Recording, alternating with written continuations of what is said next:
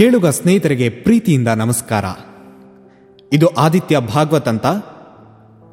ಈಗ ಒಂದು ಬ್ಯೂಟಿಫುಲ್ ಸತ್ಯ ಘಟನೆಗಳ ಕಥೆಯನ್ನು ಕೇಳ್ಕೊಂಡು ಬರೋಣ ಬನ್ನಿ.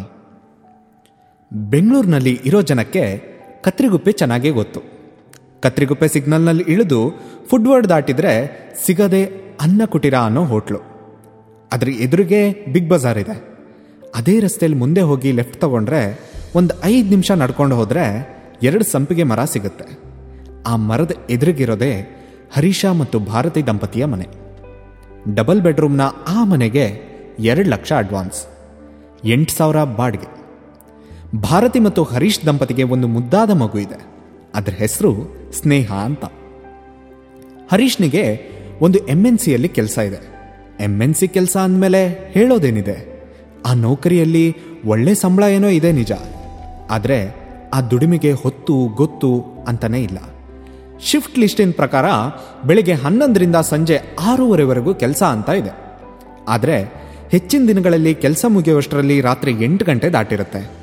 ಎಲೆಕ್ಟ್ರಾನಿಕ್ ಸಿಟಿಯಲ್ಲಿರೋ ಆಫೀಸಿಂದ ಹೊರಟು ಹರೀಶ್ ಖತ್ರಿಗುಪ್ಪೆ ಮನೆ ತಲುಪದ್ರೊಳಗಡೆ ರಾತ್ರಿ ಒಂಬತ್ತುವರೆ ಆಗ್ಬಿಡ್ತಾ ಇತ್ತು. ಶನಿವಾರ ಮತ್ತು ಭಾನುವಾರಗಳಂದು ಆಫೀಸಿಂದ ಫ್ರೆಂಡ್ಸ್ ಒಟ್ಟಿಗೆ ವೀಕೆಂಡ್ ಪಾರ್ಟಿ ಅಂತ ಆಚೀಚೆ ಹಾರಾಡ್ತಾ ಇದ್ದ. ಆ ಎರಡು ದಿನಗಳಲ್ಲಿ ಆತ ಮನೆ ತಲುಪ್ತಾ ಇದ್ದಿದ್ದು ಬಹುಶಃ ರಾತ್ರಿ ಹನ್ನೊಂದು, ಹನ್ನೊಂದುವರೆಗೇನೋ ಇರಬಹುದು ಬೆಳಗ್ಗೆ ಒಂಬತ್ತು ಗಂಟೆಗೆಲ್ಲ ಗಂಡ ಆಫೀಸಿಗೆ, ಮಗಳು ಶಾಲೆಗೆ ಹೊರಟೋಗ್ತಾ ಇದ್ರು. ಅನಂತರ ಇಡೀ ದಿನ ಮನೇಲಿ ನಾನೊಬ್ಳೆ ಅಂತ ಅನ್ನಿಸ್ದಾಗ ಭಾರತಿಗೆ ಬೋರ್ ಆಯಿತು. ಅವಳಾದರೂ ಇಂಗ್ಲಿಷ್ನಲ್ಲಿ ಎಂ ಎ ಅಂತ ಮಾಡ್ಕೊಂಡಿದ್ಲು.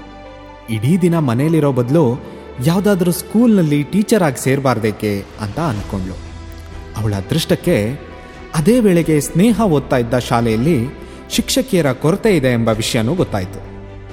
ಒಮ್ಮೆ ಪ್ರಯತ್ನಿಸಿ ನೋಡೋಣ, ಕೆಲಸ ಸಿಕ್ಬಿಟ್ರೆ ಹೋಗೋದು.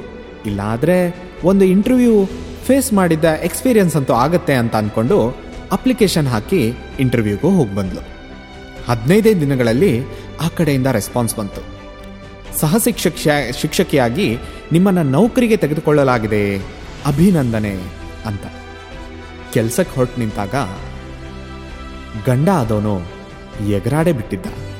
ತಕ್ಷಣನೇ ಭಾರತಿ ಹೇಳಿದ್ವಿ ಯೋಚನೆ ಮಾಡಿ ಹರಿ, ಬೆಳಗಿಂದ ಸಂಜೆ ತನಕ ಮನೇಲಿ ನಾನೊಬ್ಳೇ ಇರಬೇಕು.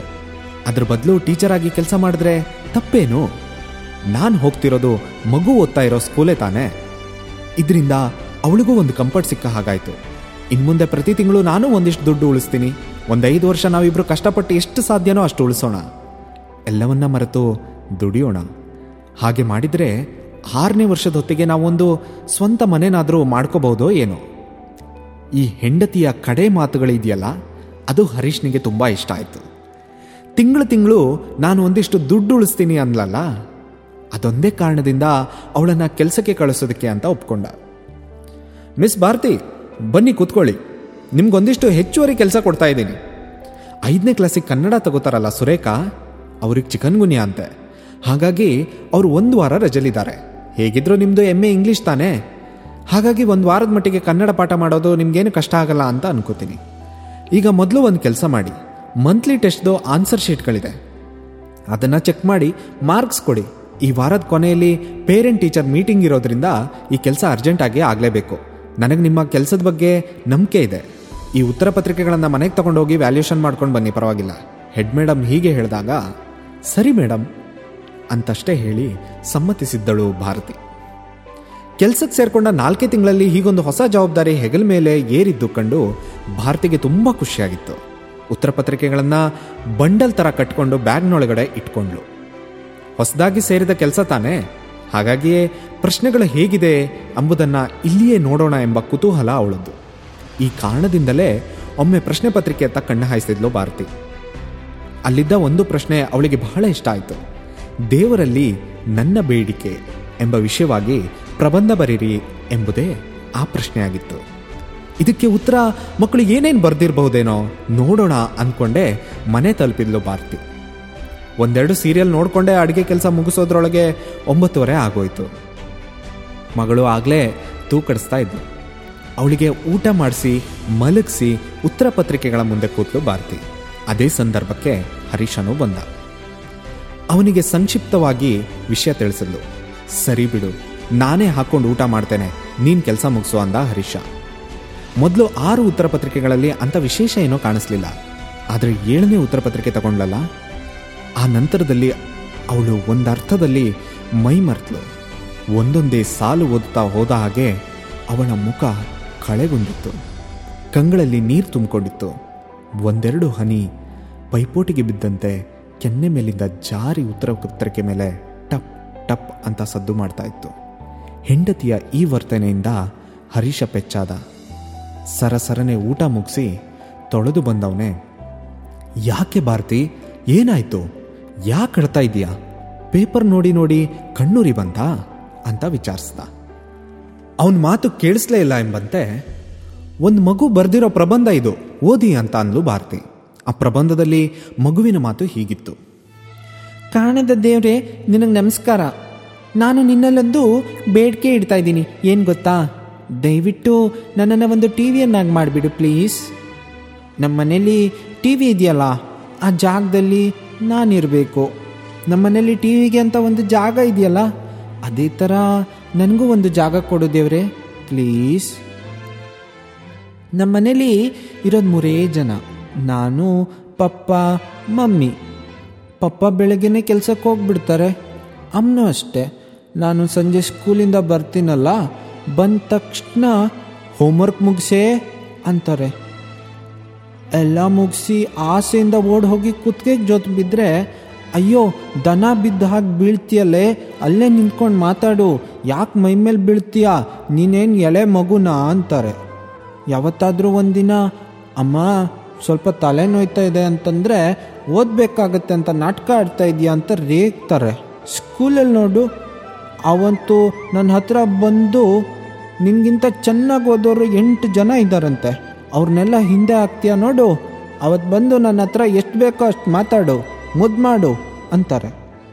ಯಾವಾಗಲಾದರೂ ಒಂದು ಐದು ದಿನ ಜ್ವರ ಬಂದು ಮಲಗಿಬಿಟ್ರೆ ಶೀತ ಆಗಿ ಕೆಮ್ಮು ಶುರುವಾದರೆ ಅವಾಗವಾಗ ಅವಾಗ ಏನಾದರೂ ಕಾಯಿಲೆ ಇದ್ದೇ ಇರುತ್ತಲ್ಲ ನಿಮಗೆ ನಮಗೆ ಪ್ರಾಣ ಸಂಕಟ, ಇದೆಲ್ಲ ಯಾವ ಜನ್ಮದ ಕರ್ಮನು ಅಂತ ರೇಗ್ಬಿಡ್ತಾರೆ. ಈಗ ಅಪ್ಪನ ವಿಷಯಕ್ಕೆ ಬರ್ತೀನಿ. ಬೆಳಗ್ಗೆ ನಾನು ಪೇಸ್ಟ್ ಮಾಡಿ ಬೋರ್ನಿಟಾ ಕುಡಿಯೋ ಹೊತ್ತಿಗೆ ಅಪ್ಪ ರೆಡಿ ಆಗ್ತಿದ್ದಾರೆ. ಲ್ಯಾಪ್ಟಾಪಲ್ಲಿ ಮುಳುಗೋಗ್ತಾರೆ. ಅವ್ರದ್ದು ಯಾವಾಗಲೂ ಗಡ್ಬಿಡಿನೇ. ಅಪ್ಪನ ಜೊತೆ ಆಟ ಆಡಬೇಕು, ಕುಸುಮರಿ ಕಟ್ಕೋಬೇಕು ವಾಕಿಂಗ್ ಹೋಗ್ಬೇಕು, ಅವ್ರ ಹತ್ರ ಕತೆ ಹೇಳಿಸ್ಕೋಬೇಕು, ಲೆಕ್ಕ ಹೇಳಿಸ್ಕೋಬೇಕು ಅಂತೆಲ್ಲ ತುಂಬ ಆಸೆ ನನಗೆ. ಆದರೆ ಅದಕ್ಕೆಲ್ಲ ಅವಕಾಶನೇ ಇಲ್ಲ. ಅಪ್ಪ ಒಂದ್ಸಲನೂ ನಾನು ನೋಡ್ ನೋಡೇ ಇಲ್ಲ. ರಾತ್ರಿ ವೇಳೆ ಹತ್ರ ಹೋದರೆ ಸಾಕು. ನನಗೆ ತಲೆ ಸುಸ್ತಾಗಿದೆ, ತಲೆ ಸಿಡಿತಾ ಇದೆ, ನೀನು ಮತ್ತೆ ತಲೆ ಕೆಡಿಸ್ಬೇಡ, ಏನಿದ್ರು ಅಮ್ಮಂಗೆ ಹೇಳು, ಈಗ ಮಲ್ಕೋ ಹೋಗು ಅಂತ ಗದರಿಸ್ಬಿಡ್ತಾರೆ ಪಪ್ಪ. ಅದಕ್ಕೆ ನನ್ನನ್ನು ಟಿ ವಿಯನ್ನಾಗಿ ಮಾಡಿಬಿಡು, ಪ್ಲೀಸ್. ಯಾಕೆ ಗೊತ್ತಾ? ಎಷ್ಟೇ ಸುಸ್ತಾಗಿದ್ರೂ, ಜ್ವರ ಬಂದಿದ್ರು ಕೂಡ ಅಪ್ಪ ಮನೆಗೆ ಬಂದ ತಕ್ಷಣ ಟಿ ವಿ ಹಾಕ್ತಾರೆ. ಅನಂತರ ಟಿ ವಿ ನೋಡ್ತಾ ನೋಡ್ತಾ ತಮ್ಮಷ್ಟಕ್ಕೆ ತಾವೇ ನಗ್ತಾರೆ. ಮಾತಾಡ್ತಾರೆ, ಹಾಡು ಹೇಳ್ತಾರೆ, ಮಧ್ಯ ಮಧ್ಯ ನಮ್ಮ ಟಿ ವಿ ಎಷ್ಟೊಂದು ಚೆನ್ನಾಗಿ ಬರ್ತಾ ಇದೆ ಅಲ್ವಾ? ಅಂತಾರೆ. ಅದನ್ನು ದಿನಕ್ಕೆ ಎರಡು ಬಾರಿ ಒರೆಸ್ತಾರೆ. ಒಂದು ವೇಳೆ ಅದು ಕೆಟ್ಟು ಹೋದರೆ ಏನಾದರೂ ಐದಾರು ಜನಕ್ಕೆ ಫೋನ್ ಮಾಡಿ ತಕ್ಷಣವೇ ರಿಪೇರಿ ಮಾಡಿಸ್ತಾರೆ. ಅನಂತರ ಮತ್ತೆ ಟಿ ವಿ ಹಾಕ್ಕೊಂಡು ತಮ್ಮಷ್ಟು ತಾವೇ ಮಾತಾಡ್ತಾ ಹಾಡು ಕೇಳ್ತಾ ಉಳಿದ್ಬಿಡ್ತಾರೆ. ಅಮ್ಮ ಕೂಡ ಅಷ್ಟೇ. ಪಾತ್ರೆ ತೊಳೆಯುವಾಗ, ಅಡುಗೆ ಮಾಡುವಾಗ, ಕಸ ಗುಡಿಸುವಾಗ, ಫೋನ್ ಮಾಡುವಾಗ ಕೂಡ ಅವಳ ಕಣ್ಣು ಟಿ ವಿ ಕಡೆಗೆ ಇರುತ್ತೆ. ಒಂದೇ ಮಾತಲ್ಲಿ ಹೇಳಬೇಕು ಅಂದರೆ ಟಿ ವಿ ಜೊತೆ ಅಪ್ಪನಿಗಿದೆಯಲ್ಲ? ಅದಕ್ಕಿಂತ ಹೆಚ್ಚಿನ ಅಟ್ಯಾಚ್ಮೆಂಟ್ ಅಮ್ಮನಿಗೆ ಇದೆ. ಅದಕ್ಕೆ ದೇವ್ರೆ, ಪ್ಲೀಸ್ ನನ್ನನ್ನು ಟಿ ವಿಯನ್ನಾಗಿ ಮಾಡಿಬಿಡು. ನಮ್ಮ ಅಪ್ಪ, ಅಮ್ಮ ಇಬ್ಬರು ಸಂತೋಷ, ಬೇಸರದ ಸಂದರ್ಭದಲ್ಲೆಲ್ಲ ನನ್ನ ಮುಂದೆನೇ ಕೂತಿರ್ಬೇಕು. ನನ್ನ ಮಾತನ್ನು ಅವರು ಆಸಕ್ತಿಯಿಂದ ಕೇಳ್ಕೋಬೇಕು. ನಾನು ಈ ಮನೆಯ ಆಸಕ್ತಿಯ ಕೇಂದ್ರ ಬಿಂದು ಆಗಬೇಕು ನಮ್ಮನೆ ಜನ ಪ್ರಶ್ನೆ ಮಾಡಿದೆ, ಅಡ್ಡಿ ಮಾಡಿದೆ, ರೇಗ್ದೆ ನನ್ನ ಮಾತು ಕೇಳಿಸ್ಕೋಬೇಕು. ಟಿ ವಿ ಕೆಟ್ಟೋದಾಗ ನನ್ನನ್ನು ಎಷ್ಟು ಜೋಪಾನ ಮಾಡ್ತಾರೋ ನನ್ನನ್ನು ಅಷ್ಟೇ ರೀತಿಯಾಗಿ ಜೋಪಾನ ಮಾಡಬೇಕು. ಕಾಳಜಿ ಅಂತೂ ನನ್ನ ವಿಷಯದಲ್ಲೂ ತಗೋಬೇಕು. ಅಮ್ಮ ತನ್ನ ನೋವನ್ನೆಲ್ಲ ಮರೆಯೋದಕ್ಕೆ ನನ್ನನ್ನು ಉಪಯೋಗಿಸ್ಬೇಕು. ನನ್ನ ಜೊತೆಯಲ್ಲಿರೋದಕ್ಕೆ ಎಲ್ಲರೂ ತಮ್ಮ ಕೆಲಸ ಬಂತು ಬರ್ತಾರೆ ಅಂತ ನಂಗೆ ಅನಿಸ್ಬೇಕು. ಎಲ್ಲರೂ ನನ್ನ ಮಾತಿಂದ, ಹಾಡಿಂದ, ಆಟದಿಂದ ಖುಷಿ ಪಡಬೇಕು. ಹೌದು ದೇವ್ರೆ, ಇದಿಷ್ಟು ನನ್ನ ಪ್ರೀತಿಯ ಕೋರಿಕೆ. ಇದನ್ನೊಂದು ನಡೆಸ್ಕೊಟ್ಬಿಡು ಆದಷ್ಟು ಬೇಗನೆ ನನ್ನ ನಂದು ಟಿ ವಿಯನ್ನಾಗಿ ಮಾಡಿಬಿಡು. ನಾನಿರ್ಬೇಕಾದ ಜಾಗದಲ್ಲಿ ಇವಾಗ ಟಿ ವಿ ಇದೆ. ಇದಿಷ್ಟನ್ನು ಓದಿ ಮುಗಿಸಿದ ಹರೀಶ, ಛೀ, ಈ ಮಗುವಿನ ಪೇರೆಂಟ್ಸ್ ಎಷ್ಟೊಂದು ಕ್ರೂರಿಗಳು ಅಲ್ವಾ? ಇರೋ ಒಂದು ಮಗುನ ಸರಿಯಾಗಿ ನೋಡ್ಕೊಳ್ದೇ ಇರೋರು? ಅಂತಂದ. ಭಾರತಿ ಗಂಡನನ್ನೇ ಅನುಕಂಪದಿಂದ ನೋಡ್ತಾ ಸಂಕಟದಿಂದ ಹೇಳಿದ್ಲು, ಈ ಪ್ರಬಂಧ ಬರೆದಿರೋದು ನಮ್ಮಗಳೇ ಕಣ್ರಿ. ಕೆಲಸ, ಸಂಪಾದನೆ, ಪ್ರಮೋಷನ್, ಪಾರ್ಟಿ ಇತ್ಯಾದಿ ಇತ್ಯಾದಿ ಗದ್ದಲದಲ್ಲಿ ಮುಳುಗಿ ಹೋಗಿ ಮಕ್ಕಳ ಸುಖ, ದುಃಖ ವಿಚಾರಿಸೋಕ್ಕೆ ಮರೆತ ಎಲ್ಲ ಪೋಷಕರಿಗೆ ಪ್ರೀತಿಯಿಂದ ಈ beautiful a true based story.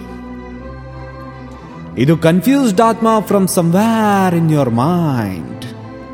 Thank you. Thank you so much. ನಮಸ್ಕಾರ.